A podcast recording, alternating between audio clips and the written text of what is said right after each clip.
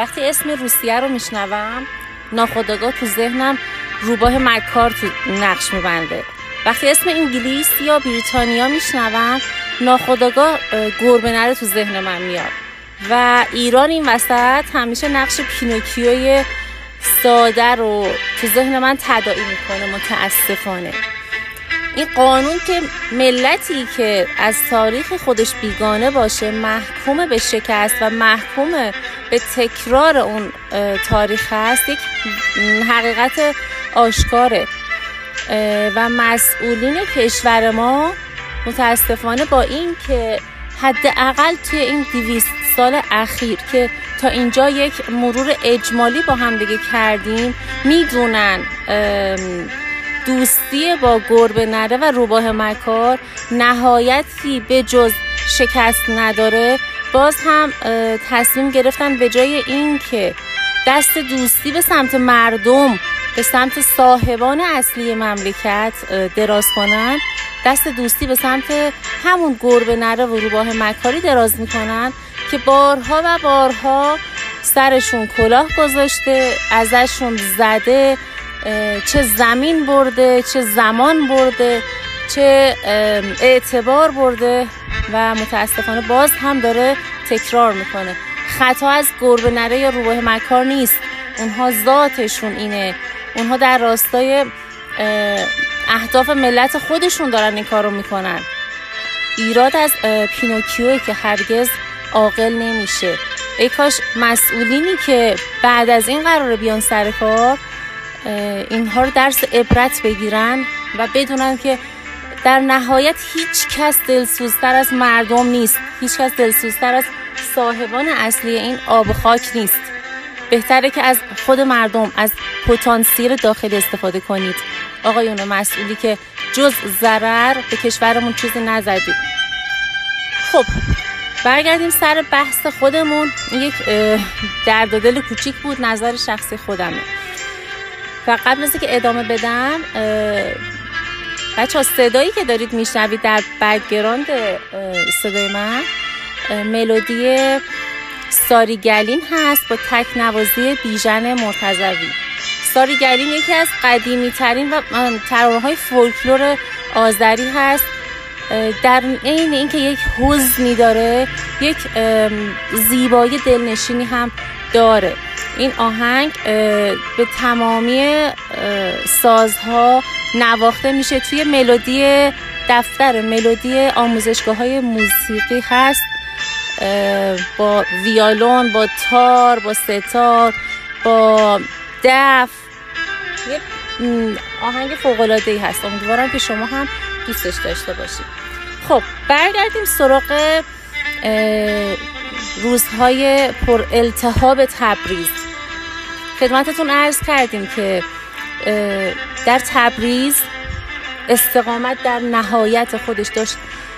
با اینکه سخت میگذشت با اینکه به خاک خوردن به علف خوردن رسیده بودن مردم اما حاضر نشدن دیوار این محاصره رو بشکنن. به خاطر اینکه خاطرتون باشه تبریز همیشه توی محل مناقشاتی بود که داشتن اینو از ایران می‌گرفتن به هر دلیلی به هر عنوانی. حتی بعد از این اگه خاطرتون باشه شما باز بهتر از من می‌دونید. حتی این قائله مشروطه هم که تمام میشه چند سال بعدش جریان پیشوری اضافه میشه. پس این هوشیاری مردم این استقامت مردم یک دلیل به جز حتی ماجرای مشروطه داره. ببینید شهری هست تبریز که طلای دار آگاهی و دانشه. تبریز به عنوان شهری که خودش اومده و اولین مشعل مشروطه رو در کشور روشن کرده. اون آگاهی اولیه رو اینها دادن و بعد رسید به آن مشروطه ای که می‌دونیم امضا شد و بعد توسط محمد علی شاه قلع و قم شد. و حالا اگه کوتاه می اومد یعنی آن تصوری که همه داشتیم از مثلا اصفهان از مثلا خراسان من دارم شهرهایی رو میگم که خیلی مشروطه تو اونها مشهود بود. مثل گیلان اینا شهرهای خیلی مهمی بودش که عملا برای خودشون دفتر مشروطه درست کرده بودن. وقتی که بعد از به تو بستن مجلس بعد از اینکه کشور رو محمد علی شاه وارد استبداد صغیر کرد آنچنان رستی از اینها کشید که عملا از مشروطه چیزی به جز یک اسم های ممنوعه اونایی که یواشکی اسم ببرن اونایی که دیگه نخوان به زبون بیارن نمونده بود. اما تبریز با همین راحتی نمی‌خواست قبول بکنه چون به راحتی به دست نیاورده بود این جنبش رو. زمانی که تا تأسیس مجلس تا افتتاح مجلس تا نمایندگی اول و دوم شما رفتی و حالا به دلیل خودکامگی یک احمقی به اسم محمد علی شاه که نباید سرنوشت یک مملکت رو بخوایم به باد فنا بدیم. برای همین تبریز اون رسالتی که ازشون انتظار میره هنوز هم ما ازشون انتظار داریم. اون آگاهی اون درایت آن دور اندیشی که انتظار داریم و انجام داد. سخت گذشت بهشون. بچه تصورش مقداری اذیت کننده است. خودتون می‌تونید تصور کنید. یازده ماه شهرتون نه خونتون نه کوچتون شهرتون بدون نون بدون چون نان ابتدایی ترین ارزاقی هستش که هر کسی می‌خواد باید برای بقای خودش داشته باشه. سخته اینا هر کسی نمی‌تونه. من شاید به شخص نتونم شما نتونید. امروز شاید نتونیم. همه بچه کوچیک دارن همه نوزاد دارن همه مریض دارن. مگه اون موقع نبوده که خیلی هم بدتر هم بوده. اما مردم وایستادن. گرچه یه عده هم بودن که وقتی ستارخان تو خیابون را می‌رفته حالا کشیک داشتن می‌رفته سر می‌زده بهش فش می‌دادن نفرینش می‌کردن. که این خب سخت میگذشت بهش. می‌فهمید که من می‌دونم شما دارید اذیت میشید. اما گفتم ماجرای اون زنی که به بچهش داشت خاک می‌داد.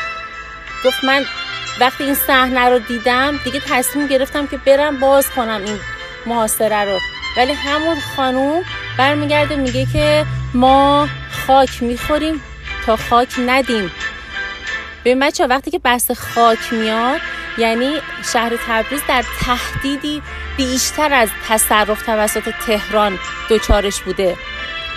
این زنی که اونجا نشسته و داره به بچه خودش خاک میده اینو فهمیده که الان چه بشکنیم؟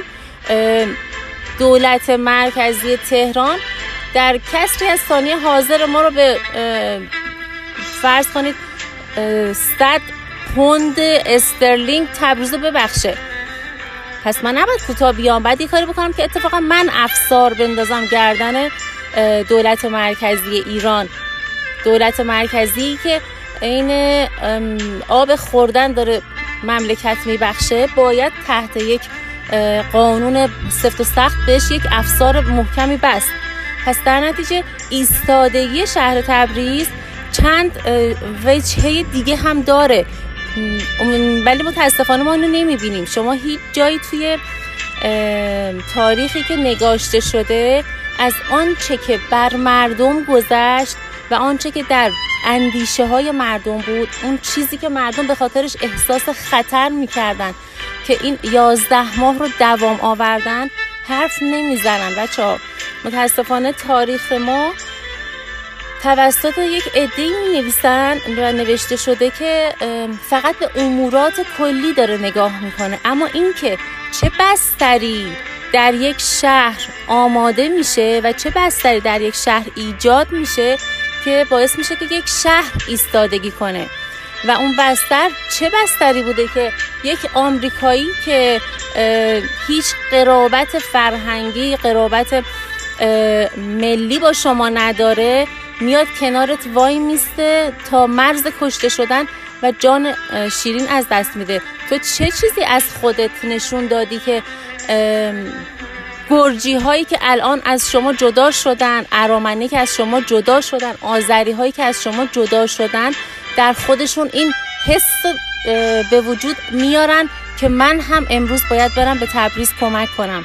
ببینید اینها قسمت مهم تاریخ کشور ماست که متاسفانه بهش نرسیدیم بهش نپرداختیم. همون چیزی که امروز فقرش به شدت احساس میشه. همون چیزی که امروز نمی‌ذاره ماها با همدیگه یکی بشیم.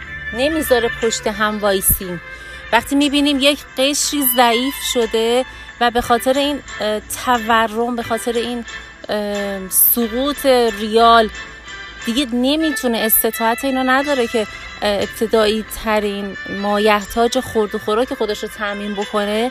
نمیایم داخل خودمون یک زنجیره انسانی رو تشکیل بدیم از کاسب بگیرید از بازاری بگیرید از اون وارد کننده جنس بگیرید از اون تولید کننده جنس بگیرید تا منی که در یک شهر مثلا فرض کنید صنعتی ها رو نمیگم کشاورزی یه مصرف کننده هستم. ما همچین مهر و محبت رو بین خودمون ایجاد نکردیم و از کجا نشأت گرفت؟ این همه بیخیالی ها این همه بی تفاوتی ها از اونجایی که دیگه بزرگانمون بزرگی نکردن. حالا این بزرگان می‌تونن از علمای مذهبیمون باشن همین آخوندا باشن. و فقط هم آخوندا نه ها بچه ها. شما توی مثلا کشوری که چون دولت مرکزی میگه که من شیعه دوازده امامی هستم بیشتر آخوند می‌بینید. اما توی شهرهای مرزی ما تقریبا تمامی شهرهای مرزی ما همه سنی نشینن. و اونا آلمان اونها و آلمان مسیحی ها کلیمی ها اینها هر کدومشون انجمنهای خودش رو می‌تونن تشکیل بدن. همون کاری که در دوران مشروط تبریز انجام داد. امروز چرا نمی کنید این کارو؟ چرا اینقدر از همدیگه دور شدید؟ چرا اینقدر هر چیز رو در حد سود و زیان نگاه می‌کنید؟ مگر تاریخ رو ندیدید؟ اونهایی که از شاهان حمایت کردن در نهایت چی شد؟ من هدفم از اینکه این ماجرایی که شما همتون می‌دونید و نیاز نیستش که حتما صدای منو تحمل بکنید تا آنچه که می‌دانستید رو مجددا بهتون یادآوری بکنم بیشتر این علت تکرار این خاطرات تکرار این تاریخ رسیدن به همین جاست. رسیدن به اون جایی که نگاه کنیم ما فرقمون با اون دوران در چیه امروز؟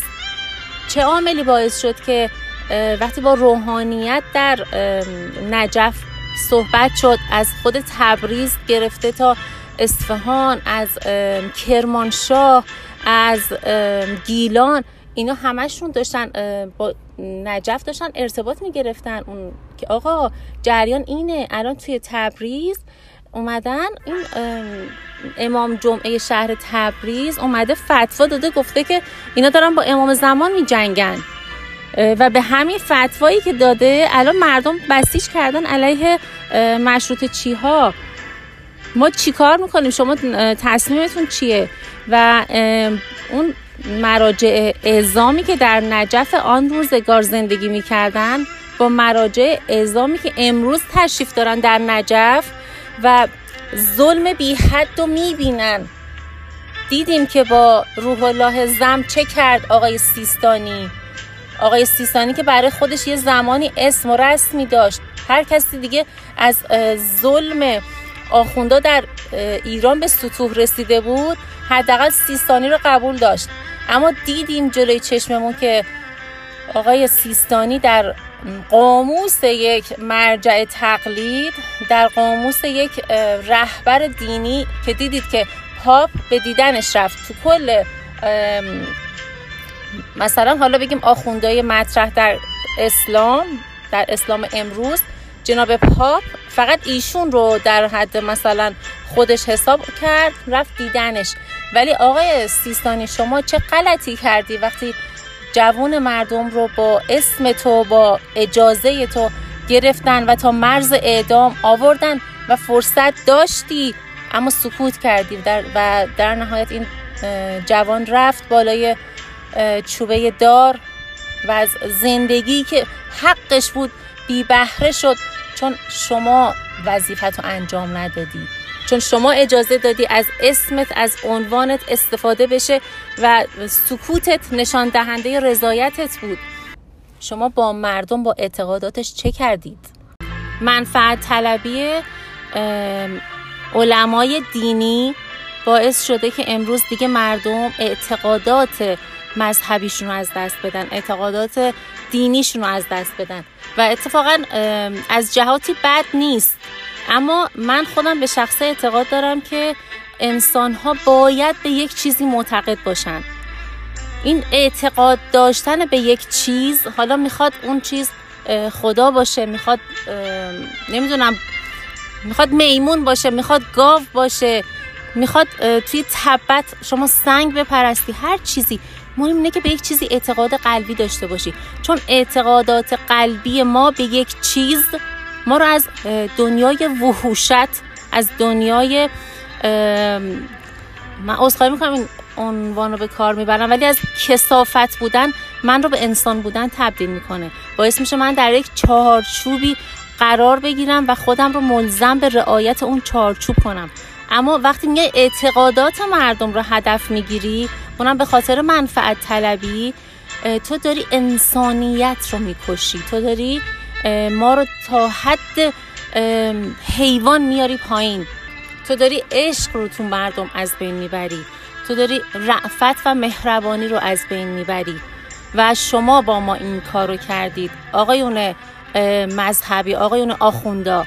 گرچه تو همون دوران مشروطه که توی تبریز امام جمعه شهر تبریز همون کسی بودش که فتوا داد که اینها ملحدن و اینها رو تکفیر کنید. اینا دارن با امام زمان می جنگن در همون دوران ما آخوندهایی داشتیم که اتفاقا پشت مردم بودن. از جمله همون کسی که باسکرویل دعوت کرد برای تدریس در مدرسه مموریال تبریز. ایشون یک آخوند بود بچه ها یک آخوندی که با تمامی قواب منهای لباس آخوندی اول انسان بود.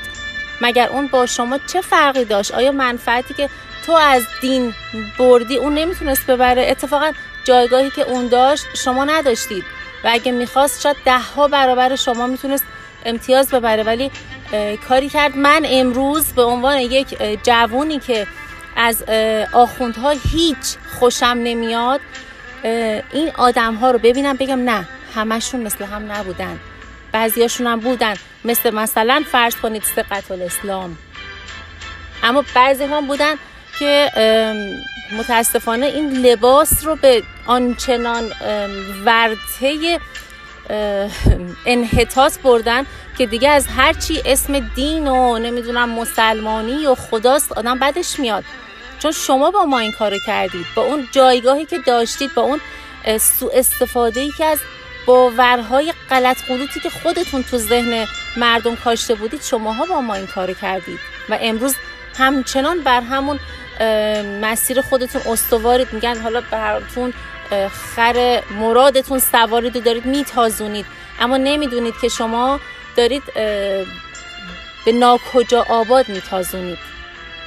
نمی‌دونم از این جهت خوشحال باشم که داره یک توسط خود شماها عملا داره یک فصل جدیدی تو زندگی مردم باز میشه که از خرافات از این کج اندیشی ها ماها دور بشیم یا اینکه ناراحت این باشم که به جای یک هزینه سنگینی رو ما پرداختیم. ما سنگین ترین هزینه ها رو پرداختیم. شاید اگر ما در همون عصر مشروطه بودیم. جز قش هایی بودیم که یا می‌دونستیم چه خبری یا نمی‌دونستیم. اما در نهایت می‌گفتیم که داریم سعیمون رو می‌کنیم و می‌بینیم که داره یک عملی به نتیجه می‌رسه. ولی امروز دیگه در عصر آگاهی هستیم. و این عصر آگاهی باعث میشه که ما بیشتر اذیت بشیم. چون می‌دونیم شما تا کجای ریشه های ما سموم خرافات وارد کردید. آقایون علمای دینی و شما با اعتقادات مردم این کردید.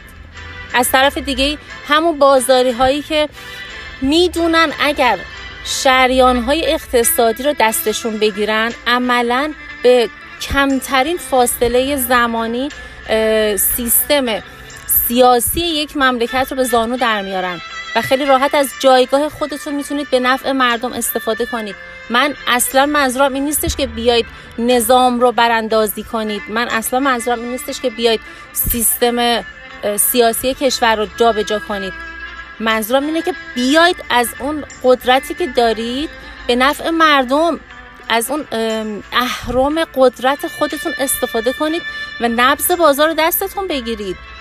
وقتی می‌بینید اونایی که اون بالا نشستن دوزار از اقتصاد حالیشون نیست سر در نمیارن یا اگر هم سر در میارن به ضرر مردم دارن عمل می‌کنن شماها از قدرت خودتون استفاده کنید. شماهایی که توی این سالهای وحشتناک سقوط اقتصادی تونستید دووم بیارید شماهایی که کم بی تجربه نیستید کم بی سواد نیستید. هر کدوم از شماها می‌تونید یه وزارتخونه صنعت معدن اقتصاد این کشور رو بیاید بچرخونید. چرا از اون قدرت خودتون استفاده نمی کنید چرا از اون اتحاد خودتون در بازار استفاده نمی کنید البته من داخل پرانتز ارز کنم خدمتتون. بله من می‌دونم که جمهوری اسلامی راههایی رو که خودش به قدرت رسید خوب بلده و اون راه ها رو بست. من اینو می‌دونم. من اینو می‌دونم که نظم بازار رو اومد به هم زد به خاطر اینکه بتونه کنترل دستش باشه به خاطر اینکه بتونه از اتحاد بازار جلوگیری کنه. چون خودش می‌دونسته که از کدوم راه ها اومده نفوذ کرده بلافاصله وقتی به قدرت رسیده اومده اون راه ها رو کور کرده. اومده اون نظم بازاری رو به هم زده اومده عوامل خودش رو ریخته تو بازار اومده با اون فاند هایی که داده با اون امتیازهایی که داده. یه سری چیزها رو انحصاری دست خودش گرفته و از جایگاه خودش استفاده کرده اومده توی بازاری ها هم نفوذ کرده. اما شماها چرا هوشمندانه تر عمل نکردید؟ شماها چرا نتونستید اون سیستم زیرزمینی که در تبریز در سالهای خفقان وحشتناک محمد علی میرزایی که هنوز اون موقع ولی عهد بود و اینها تونسته بودن اون ارتباطات زیرزمینی رو ایجاد بکنن تونسته بودن به همدیگه اطلاعات بدن از هم اطلاعات بگیرن به همدیگه امتیاز بدن از هم امتیاز بگیرن. تونسته بودن با دورترین شهرهایی که حتی اون موقع دستگاه تلگراف هم نبوده ارتباط بگیرن. از طریق همین خطوط بازار چرا شماها نتونستین؟ آیا نتونستید یا نخواستید؟ ببین این خیلی بحث متفاوتی هست. اگر بخوام سیاه اندیشانه ببینم اگر بخوام بدترین حالت رو ببینم باید بگم که شما بازاری ها هم متاسفانه مثل آخوندها مثل اون مراجع ازام کاسبوار به این جریان بدبختی مردم نگاه کردید. و از این جریان بدبختی مردم درشترین و گنده ترین ماهی هایی که می‌تونستید رو استیت کردید. ببین اینجا این قصور متاسفانه به شما وارد هست. از طرف دیگه جامعه روشن اندیش و روشن فکر ما اونهایی که وظیفه داشتن همون کاری که در زمان قبل از مشروطه اون زمان که جنبش مشروطه هنوز به اون قدرت خودش نرسیده بود و ریز ریز ریز گفتم خدمتتون زمانی که کارگران فصلی که پایین ترین سطح سواد جامعه رو داشتن اینها اون رسالت خودشون رو انجام می‌دادن گرفته تا تحصیل کرده هایی که رفته بودن در فرنگ تحصیل کرده بودن همه اونا داشتن رسالت خودشون رو انجام می‌دادن. ببینید همون زمان یه سری از ایرانی هایی که در کلکته ساکن بودن داشتن با هزینه شخصی روزنامه شخصی چاپ می‌کردن.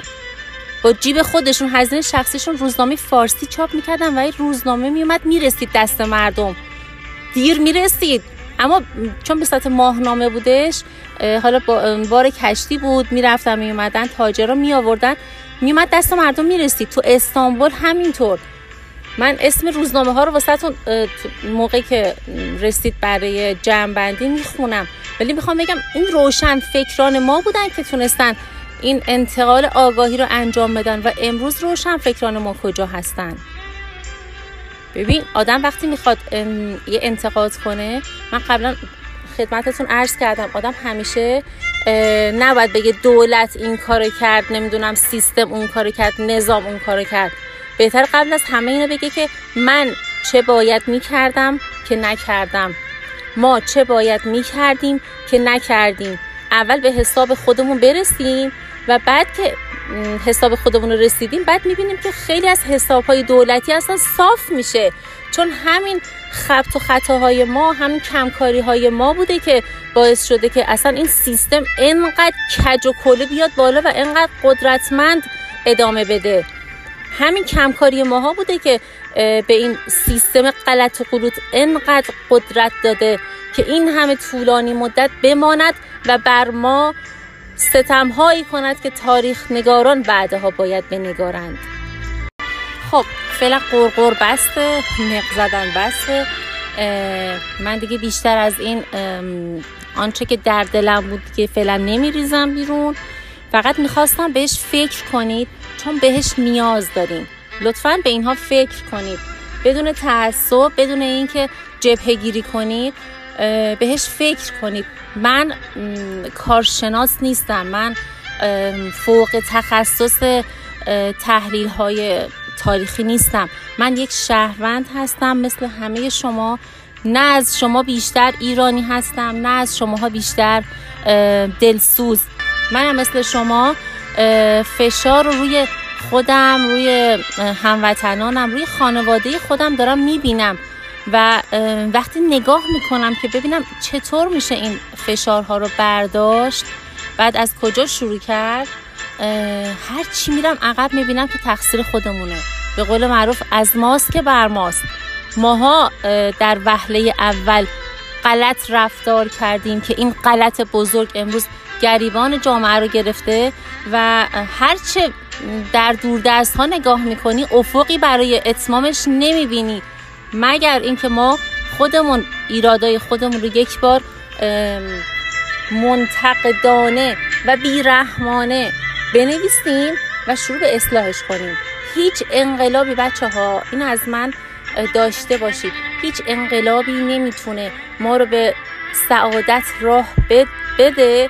مگر اینکه ما خودمون درست شده باشیم. انقلاب باید درون ما باید در افکار ما باید در رفتار ما اتفاق بیفته.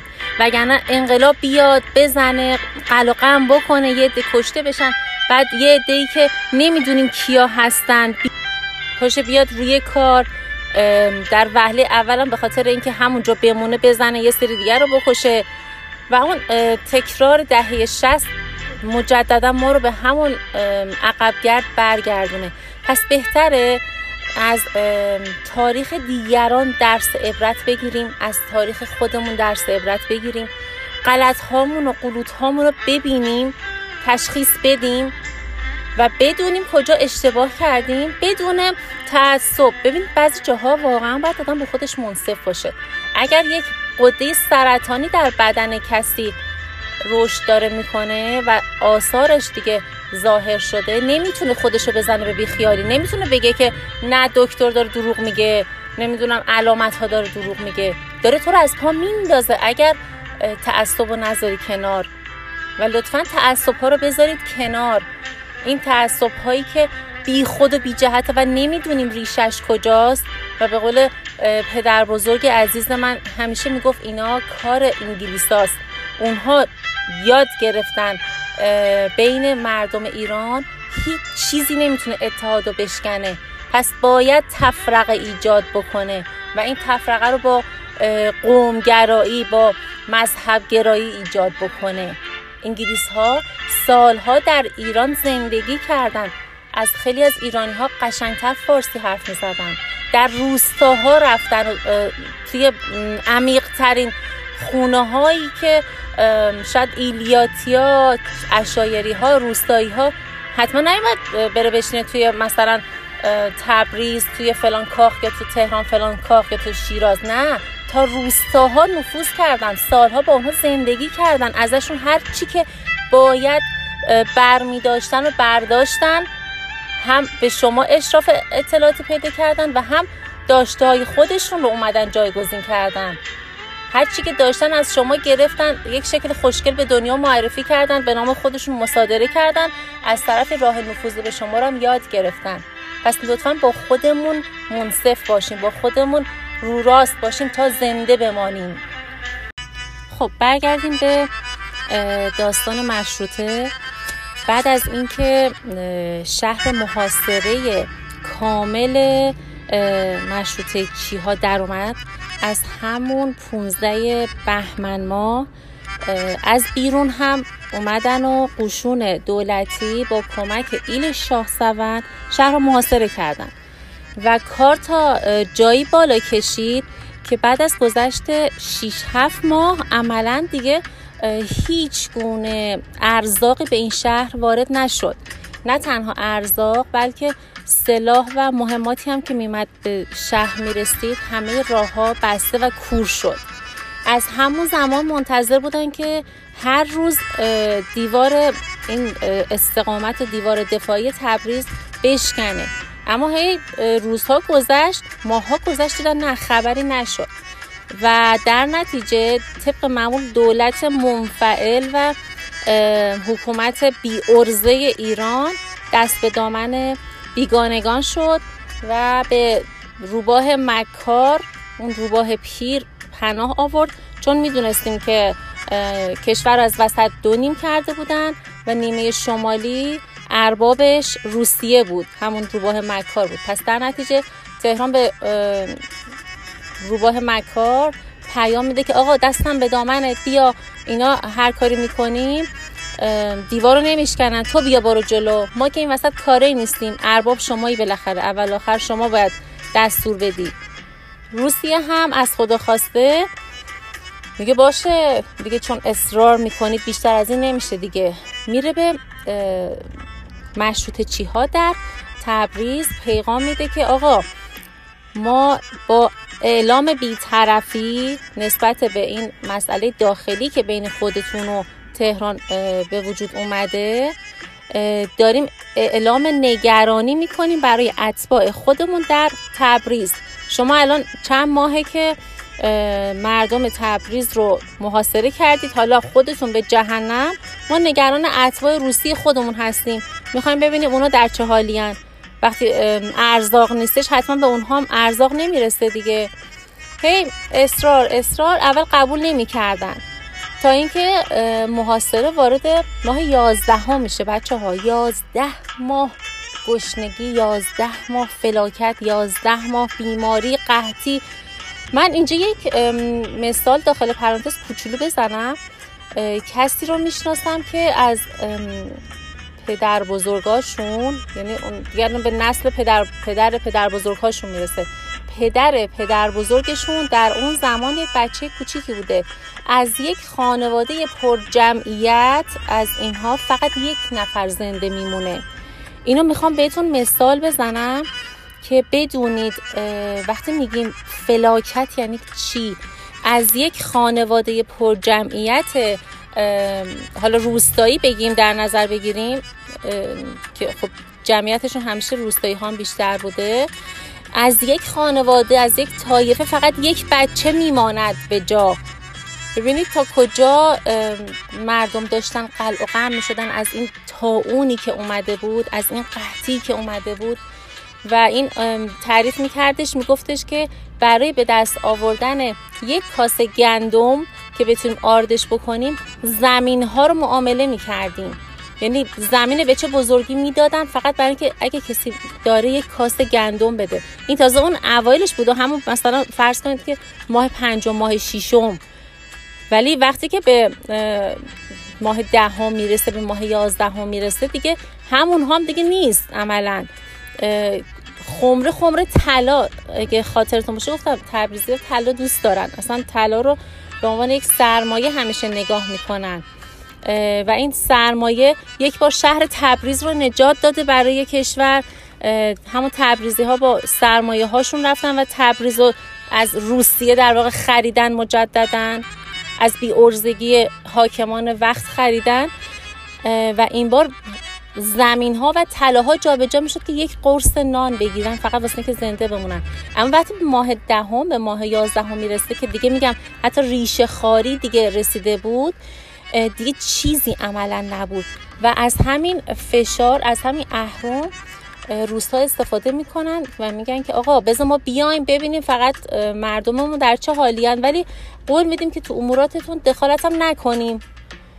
اما عوضش به خودمون گندم میاریم به خودمون ارزاق میاریم. اگه داروی چیزی خواستید میاریم. رو همین حساب دروازه های شهر تبریز برشون باز میشه. برای که دیگه بیشتر از این نمی‌تونستن به مردم فشار بیاد عملا داشتن دونه دونه این خزان عین برگ ریزان مردم میریختن. دارم از این مثال کوچیک که میگم از یک خانواده فقط یک بچه میمونه دیگه خودتون بگیرید تا انتهاش چه خبر بوده. دروازه ها به روی روست ها باز که میشه قشون محاصره کننده شهر تبریز برمیگردن سر خونه زندگی هاشون یعنی همون مثلا ایل شاه سونی که یازده ماه بودش کار زندگیشو ول کرده بود و اون روستاییان اطراف بسیج کرده بودن مردم و یا اون یکی ها که از اون طرف اومده بودن مراقب و اونا رو گرفته بودن اون رسیده بودن. کل شهر تبریز محاصره تخلیه میشه. چرا؟ چون می‌دونستن که دیگه ارباب اومد دیگه ارباب رفت توی لونه. در واقع موش رو فرستادیم توی لونه. دیگه اون خودش می‌زنه کار رو تمام می‌کنه. و این خیانت متاسفانه داخلی. همون چیزی که همیشه بارها با همدیگه صحبتش رو کردیم. به جای اینکه بیان به عوامل داخلی کمک کنن به جای اینکه بیان پشت همدیگه باشن میرن از خارجی ها بر علیه خودشون بر علیه داخلی ها بر علیه هموطنان خودشون بهره می‌گیرن همین میشه. قوشونی که اومده بود بچه نظامی های روسی با اون کل سرتاپا مسلح وارد شهر تبریز میشن. این اجازه رو گرفته بودم که آقا شاید مثلا شما به ما امان ندادی ما ولی اگه شما با ما کار نداشته باشی ما هم قول میدیم که بیایم تازه کمکتونم بکنیم. اون اوایلش هم همین کار کردن ها. اوایلش دقیقا به همون نیتی که گفته بودن میایم کمکتون می‌کنیم. واقعا هم کاری کردن برای اینکه حس اعتماد سازی کنن. بعد کم کم که یه خورده گذشت دیدن که ای اینا چرا دارن عکس برداری می‌کنن از شهر؟ قشنگ دوربین آوردن گذاشتن. دارن عکس می‌گیرن میرن اون بر میرن این بر و همین اسنا یهویی مثلا میشتیم که دیشب مثلا فلان کسک خود توی خیابون چاقو زدن. یا مثلا چه می‌دونم فلان فرمانده سپاه مشروطه که توی فلان محله کشیک می‌داده اینو اومدن سرشو بریدن. بعد مردم کم کم دوزاریشون میفته که او اینا اومدن از درون به ما نفوذ کردن دارن ما رو قلع و قم می‌کنن رسما. زمان این اتفاق شروع شد که اینها کامل دیگه شهر رو شناسایی کرده بودن بچه ها یعنی می‌دونستن که دیگه مثلا فرض کنید که این جبه بندی ها این سنگر بندی ها کدومشون مال چه کسی هست؟ کدوم محل مال کیه؟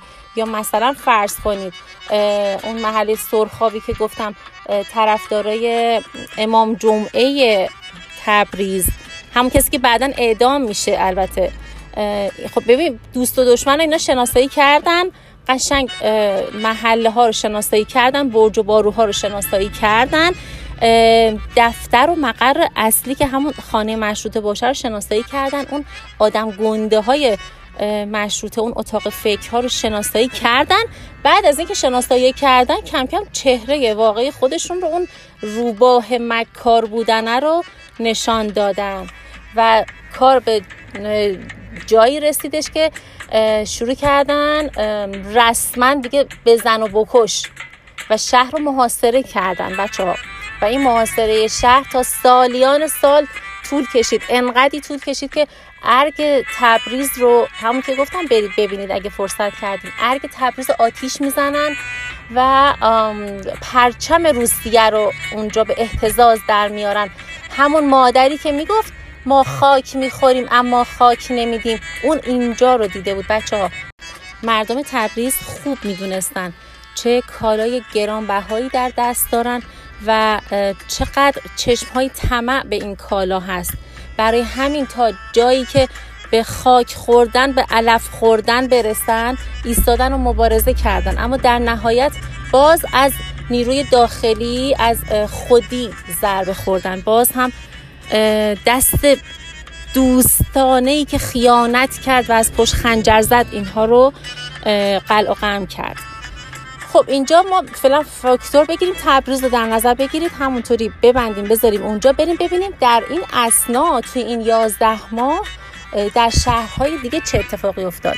عرض کردم خدمتتون بعد از اینکه مردم استقامت تبریز رو دیدن شروع کردن به بسیج کردن خودشون. از جمله عواملی که باعث شد که مردم به این بسیج های استقامتی و مقاومتی مشروط چیا بپیوندن همون حرکت قشنگی بودش که عرض کردم خدمتتون با نجف اینا ارتباط گرفتن. علمای آگاه و خداشناس نجف اومدن فتوا دادن که آقا دولت محمد علی شاه یک دولت متخاسم یک مفسد فلعرز هست و داره در جهت مخالف امام زمان داره قلع و قم می‌کنه و هر کسی به این دولت خراج بده یا مالیات بده محاربه با امام زمان کرده. پس اگر قشونی اگر گروهی در جهت دفاع از مشروط چیا بسیج شد شماها در حکم جهاد برید به اونها بپیوندید. ببین همین حکم هوشمندانه ای که فتاوای به خصوص علمای نجف صادر کردن باعث شدش که بسیج مردمی خیلی جدی تشکیل بشه. وگرنه خب به همین راحتی که مردم دور یک رهبر مبارز آزادی خواه جمع نمیشن که جان عزیز است. جان شیرینه به همین راحتی کسی نمیره. مخصوصا که قلع و قم های استبداد سقیر رو دیده بودن اون شکنجه های وحشتناک رو دیده بودن. اما همین فتوا ببین چه جایگاه مهمی روحانیت داشت که فتوایی که داد باعث شدش که در شهر رشت یپرم خان ارمنی یک قشونی رو به اسم ستار یک در واقع انجمنی به اسم ستار تأسیس می‌کنه با همون شعارهای مشروطه به حمایت از ستار این قشون شهر رشت رو تصرف می‌کنه و بعد یک گروهی رو جمع می‌کنه در اینه که خب شهر رشت رو باید در تصرف خودشون نگه میداشتن که به سمت تهران حمله کنن برای فتح تهران. از طرف دیگه عین همین اتفاق در اصفهان میفته بچه ها و سمسام سلطنه با رؤسای ایل بختیاری از جمله سردار اسعد بختیاری ائتلاف می‌کنن. با نیرویی که جمع می‌کنن اول اصفهان رو تصرف می‌کنن. حدود 15 روز طول می‌کشه تصرف اصفهان. و بعد و به جای اینکه اعلام بکنه که آقا من این شهر رو تصرف کردم دیگه من حاکم این شهرم میگه که من در راستای حفاظت از آرمانهای مشروطه و حمایت از تبریز و ستارخان و باقرخان دارم این کارو می‌کنم و هیچ تقاضایی ندارم بجز اینکه انجمنهای ایالتی رو تأسیس بکنید انتخابات برگزار بکنید. چون ما قرار هست یک ادالتخانه درست کنیم. ما ادالتخانه می‌خوایم این نشون میده که این آدم خودکامه نبوده. این آدم واقعا آزادی طلب بوده آزادی خواه بوده وگرنه می‌تونست ادعای حاکمیت بکنه. به حال قشونی رو فراهم می‌کنه و جهت فتح تهران راهی تهران میشه. از اون طرف هم که از رشت یپرم خان راهی تهران شده بود. اما خبر می‌رسه که این قشون بختیاری های وفادار به شاه تو منطقه حسن آباد کمی کردن که بیان خدمت سردار اسعد بختیاری که با گروه سمسام مسلطنه دارن به سمت تهران حرکت می‌کنن قافل گیر کنن. برای همین این خبر که به سردار اسد بختیاری می‌رسه میان دور می‌زنن از سمت اگه اشتباه نکنم ربات کریم. یعنی از اون طرف به سمت تهران حرکت می‌کنن. و در حوالی شهر کرج با قشون گیلان که با فرماندهی یکرم خان بود اینا به هم برخورد می‌کنن و به سمت تهران حرکت می‌کنن. بچه ها در تاریخ سوم تیر ماه 1288 به دروازه های تهران می‌رسن. ولی در نهایت در 22 تیر ماه از دروازه های بحچت آباد وارد تهران یعنی شهر تهران میشن و منطقه بهارستان در مسجد سپه سالار یکی از زیباترین مسجد هاست. بچه ها نمی‌دونم دیدید یا ندیدین. مسجد بزرگ سپه سالار اونجا تحسن می‌کنن میشینن. بس نشینی فاتحان تهران در مسجد یا مدرسه سپه سالار بهارستان باعث میشه که محمد علی شاه بی ارزه پلشت به منطقه سلطنت آباد تهران فرار کنه. اگه اشتباه نکنم سلطنت آباد پاسداران میشه پاسداران امروزی. فرار می‌کنه اما بعد از سه روز می‌بینه که نه دیگه اوضاع مثل این که خیلی جالب نیست. به سمت پدرخوانده معنوی خودش لیاخوف روسی حرکت کرده و به سفارت روسیه پناهنده میشه. شرش کم میشه در واقع از سر مردم کشور. در نتیجه اقدامات فتح تهران انتقال قدرت از محمد علی شاه به فرزند پلشتر از خودش که اون موقع خیلی کوچولوترم بوده به اسم احمد شاه که همتون میشناسیدش منجر میشه و اتفاقاتی که میفته سردار اسعد بختیاری وزیر داخله کشور میشه. یپرم خان رئیس نظمیه تهران میشه. شیخ فضل الله نوری و میر هاشم تبریزی همون که در تبریز اعلام کرده بود که مشروط چیا دارن با امام زمان می جنگن این دو نفر هم اعدام میشن. ستارخان چی؟ باقرخان چی؟ هیچی. شاید باورتون نشه. البته خب چون تاریخ رو می‌دونیم دیگه امروز بر همگان واضح و مبرهن است که دست ستارخان و باقرخان ظاهرا از این قضیه فقط کوتاه میمونه. بچه این قسمت رو تو ذهنتون نگر دارید؟ همین جایی که الان دارم در مورد صحبت می‌کنم. اینکه فاتحان تهران به خاطر که خب به هر حال الان تبریز درگیره نمی‌تونه توی فتوحات تهران شرکت بکنه و اصلا نیازی نداشته. چون شما اومدید به تهران حمله کردید که بتونید اونا رو نجات بدید. اون فشار رو از روی تبریز بردارید. پس نیازی هم نبوده که حتما همه شهرها در فتح تهران شرکت بکنن که فردا به همه اینا منصب و مقامی برسه. اما شاید اولین نمی‌تونم بگم بارقه های نفاق. دوست ندارم اصلا از این عنوان اسم ببرم. اما یکی از عواملی که امروز تبریزی ها می‌بینید توی اون فعالیتی که اون زمان تو مشروطه اینقدر پررنگ اینقدر مؤثر اینقدر مصبر سمر و اگه نبود اصلا مشروطه ای نبود و اگه نبود مجلسی هم نبود امروز دیگه اون تبریز رو نمی‌بینیم. از اینجا یکیش شروع شد. بچه ها اینو در ذهنتون داشته باشید. من در قسمت جمعبندی حتما به اینجا مجددا باز خواهم گشت. فقط تا همینجا بهتون بگم که بعد از اینکه روس ها با نظر مساعد تهران بی ارزه میان و در تصرف تبریز موفق عمل می‌کنن که خاطرتون هست؟ گفتم اصلا نیازی به قرارداد ترکمان چای نبود چون عملا کل شهر دستشون بود و اینها کلا روی تبریز فوکوس داشتن. این تبریز واسهشون حکم مسکو رو شاید یه جورایی داره. هنوزم همینطوره ها. پس در نتیجه اون اتفاقی که توی قرارداد ترکمانچای هر حربه ای شد تا قوشون عباس میرزا رو به جنگ پایان بده جنگ برده رو در واقع تمام بکنه.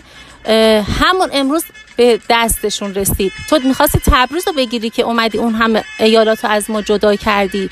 پس الان که تبریز دستته. تازه قبلش هم دستت بود. نه تنها تبریز نصف مملکت دستشون بود. پس این قضیه رو در نظر بگیرید که تبریز الان افتاد دست دشمنی که همیشه مترصد گرفتنش بود. یعنی عملا اینها تبریز چند بار از ما گرفتن. هم پولش رو گرفتن هم قرامتش رو گرفتن هم به جای تبریز کلی از ما خاک گرفتن هم باز خود تبریز رو در نهایت گرفتن. و در همون دوران اعدام هایی شد بچه ها لطفا اینو تو تاریخ مطالعه کنید. توسط خود داخلی میان یه حاکم احمق خودفروخته روسی صفت رو در تبریز حاکم می‌کنن که عملا نگن که روسی ها زدن کشتن. این اومد دونه دونه مردم رو می‌گرفت و قلع و قم می‌کرد. اصلا کار نداشت. طرف مشروطه چی هست؟ نیست. اصلا آبر رهگذره. این اتفاقی که در آبان ماه ما افتاد که می‌گرفتن شلیک می‌کردن کاری ندارن که خانم بارداره بچه محصله. اصلا یه کارتون خوابه. یا نه طرف واقعا اعتراض داره. همه رو زدن کشتن. در تاریخ تبریز شما اگه مطالعه کنید تصاویرش هست متاسفانه یا خوشبختانه. این تصاویر به قدری دردناکه. بچه ها اعدام ها تو کوچه ها تو هر محلی که می‌رفتید چند نفر از این تیرها آویزون کرده بودن اعدام می‌کردن و طولانی مدت هم میذاشتن اون بالا بمونه تا اینکه نطق همه رو بکشن. یه جورایی می‌خواستن افسار مردم تبریز رو بکشن. اون تبریز اون شهر بلاخیز اون سر پر از سودا اون آگاهی مطلق رو می‌خواستن خاموشش بکنن با این فشارهای وحشتناک. و شما تصور کنید گرسنگی هنوز در شهر حاکمه. اون مصیبت تا اون در شهر هنوز حاکمه. همه عزیز از دست دادن. خونه ای نیست که عزیزی از دست نداده باشه مصیبت زده نباشه. بلکه حتی میگم شاید از بعضی خانواده ها خیلی ها از دست رفته باشن و یک نفر اعضای ده ها نفر از عزیزانش هست. و این مصیبت ها رو بماند. این فشارهای روحی روانی که هر روز یک رو می‌گرفتن. بی خود و بی دلیل سر چوبه های دار می‌کردن که نطق این تبریز رو بکشن. تا شما درس عبرتی باشید که دیگه بعد از این کاری خطرناک نکنید. یازده ماه استقامت برای چه کاری می‌کنید؟ که امروز ما حسابتون رو برسیم. تا دفعه بعد اگرم همچین کاری کردید دیگه کسی به حرف شماها فتح تهران رو انجام نده. بچه تو این اتفاق باعث میشه که بعد از این وقایعی که تهران فتح شده حالا دیگه مثلا سمسام و سلطنه واسه خودش اونجا کسی شد سردار اسد بختیاری برای خودش کسی شد. اینایی که به تهران حمله کرده بودن از مشروط چی ها یه مجلس رو راه اندازی می‌کنن دوباره از مردم دعوت می‌کنن که بیاید نماینده انتخاب بکنید. حالا میگم اینجا ماجرای این که ستارخان و باقرخان ها چی میشن یه جورایی اول رسما دعوت می‌کنن که آقا تشریف بیارید عنوان مثلا تغییر و تشکر از شما دعوت بکنیم. اما این دعوتشون یه جورایی تبعید بوده بچه ها می‌دونید؟ این قضیه اذیت کننده ترین قسمتی هستش که ستارخان رو میشکنه. عوض اینکه شمایی که امروز رفتید اونجا از همت ستارخان استفاده کردید. از اون ایستادگی یاران ستار استفاده کردید و این قدرت دستتون گرفتید تمام تمجید و تعریف های از ستارخان منتهی میشه به اینکه یک بار ایشون رسما دعوت می‌کنن در خانه ملت در مجلس اونجا تغییر و تشکر بعد تمام. من نمی‌دونم. آیا ستارخان انتظار داشت مثلا بهش یک مقامی بدن منصبی بدن؟ اما حتما مردم تبریز این انتظار رو داشتن و اصلا انتظار بیجایی هم نبود بچه ها کم کاری نکرده بود تبریز. ببینید امروز خانه فساد که ما همون مجلس رو داریم اسمش رو می‌ذاریم خانه فساد هر چی که داریم و اصلا این پارلمانی که ما امروز داریم من اصلا کاری ندارم که اینهایی که به عنوان نماینده میرن اونجا پا روی خون تک تک این مردمی می‌ذارن که هم از زمان جنبش مشروطه تا روزی که مشروطه به نهایت به موفقیت رسید و تونست پارلمان ایجاد بکنه پا روی خون تک تک این مردم گذاشتن. توی به عنوان نماینده در جایگاه مقدسی داری میری که خون جوانان وطن اونجا به پاش ریخته شده. تا ما صاحب یک تریبون باشیم تا ما به عنوان مردم صاحب یک جایگاهی باشیم که بتونیم از حقوق خودمون در مقابل یک دولتی که حالا شاید بعضی جاها کج رفتار کنه بعضی جاها راست رفتار بکنه و اون موقع مردم نمی‌دونستن که قرار چه کسانی بیان. ولی امروز جنابان نماینده ها در کسیف ترین منصب و صندلی ها نشستن شما روی خون مردم نشستید. شما روی خون آزادی خواهانی نشستید که کمترینش از دست دادن جانها بود. شما مقامی رو از مردم دزدیدید و به نفع حاکمیت مصادرش کردید. بر همین امروز به اون جایی که باید مقدسترین خانه در یک کشور به عنوان یک پارلمانی که صاحب و منصبش مردم هستن میگن خانه فساد و بیخود هم نمیگن. روزی بشه که ما مجددا این خانه رو به خودمون برگردونیم به صاحبان اصلی این سرزمین برگردونیم. اما حرف من قرض من این بود که اولین خیانت به مشروطه در حق مردم تبریز اونجایی شد که از ستارخان و باقرخان و یارانشون اون فرماندهان نخبه جنگی نه تنها هیچ گونه استفاده ای در ارکان همین مشروطه همون پارلمانی که نشأت گرفته از مشروط است استفاده نکردن بلکه یه جورای اینها رو سعی در سرکوب و منکوب کردنشون کردن که می‌دونستن اینها چه جایگاهی دارن. مردم تبریز زمانی که از ستارخان اسم می‌برن همین الان یک غرور اصلا نوع صداشون نوع نگاهشون عوض میشه. ولی همین ستارخان وقتی که آمد تهران آنچنان مورد استقبال مردم تهران قرار گرفت که شاید خود مردم هم فکر نمی‌کردن این همه جمعیت جمع بشه. یک استقبال بینظیر و همین استقبال بینظیر از ستارخان یک رعب و وحشتی در دل حاکمیت اون زمان حتی مشروط چیا انداخت. چون فهمیدش که آ مثل که از ما محبوبتر خیلی هست. دو روز دیگه اصلا ما رو حسابم نمیارن.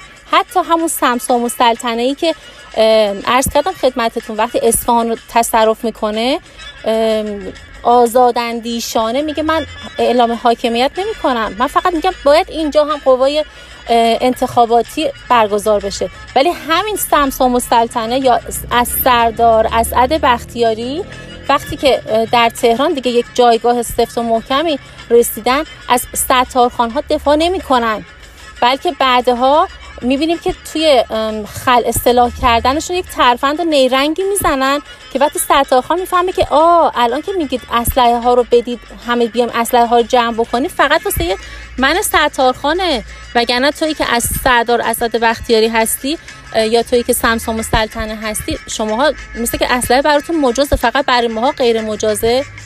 ببین بچه من داخل پرانتز هرگز مقام شامخی که سردار اسعد بختیاری داره رو زیر سوال نمی‌برم. هرگز سمسام و سلطنه رو زیر سوال نمی‌برم. چون اینها باعث شدن که اون مبارزه مشروط خواهان در تبریز بالاخره به ثمر بشینه. ما هدفمون از این همه جنگ از این همه مقاومت رساندن ایران به پارلمان بود. در مقام یک ستارخان هم همینطور بوده. اما قرار هم بر این نبوده که انقدر بیمایه فتیر بشه و یک دلزدگی یک سرخوردگی در مردم تبریز ایجاد کرد که تا همین الان که من دارم با شما صحبت می‌کنم وجود داره و حق دارن بچه ها کم مصیبت نکشیدن کم بلا ندیدن کم عزیز از دست ندادن از طایفه ها بره و یک نفر بمونه. اون هم به خاطر اینکه نشکنیم تا این اتفاق بالاخره به وقوع برسه حقش این نبود که فرماندهان اصلی مشروطه که از همه این کولاک ها جان سالم به در بردن رو هر کدوم به یک طرفی برانید تردشون بکنید اینها رو منکوبشون کنید سرکوبشون کنید و بعد مثلا فرض کنید ستارخان رو در تهران تبعید نگه دارید یه سری جنگ های سوری راه بندازید و توی اون جنگ های سوری توسط یکی از یاران خودی خودش به پاش شلیک بشه که مدت با اون پا میلنگید و بعد با همون زخم هم از دنیا رفت. که من میگم دق کرد. یعنی به جز دق کردن مثل کسی میمونه که خواننده است شاعره و ازش قلم رو بگیری ازش صداش رو بگیری از مبارز تفنگش رو بگیری. و بعد بفهمی که فقط تفنگ از من داره گرفته میشه از همرزمی من از اون کسی که همسنگری من بوده از اون نمی‌گیرم. پس شما با من دشمنی دارید. و ما با ستارخان این کردیم بچه ها قلبش رو شکستیم و قبل از اینکه قلب ستار شکسته بشه قلب مردم تبریز شکسته شد. من اینو حق میدم بهشون چون بارها و بارها از غیرت این مردم استفاده شد. و بهشون هرگز بها ندادیم. عین همون قضیه که تو کردستان تعریف کردم براتون بچه ها از غیرت مردم کردستان از اون همیتشون استفاده می‌کردن. خره که از پل میگذشت اینها رو همه رو دیگه به باد فراموشی. این هم دقیقا همین قضیه با مردم تبریز تکرار میشه مدام. ازشون استفاده میشه تو هر قضیه ای که نیاز هست. بلا فاصله نیازه برطرف میشه. اینها فراموش میشن متاسفانه.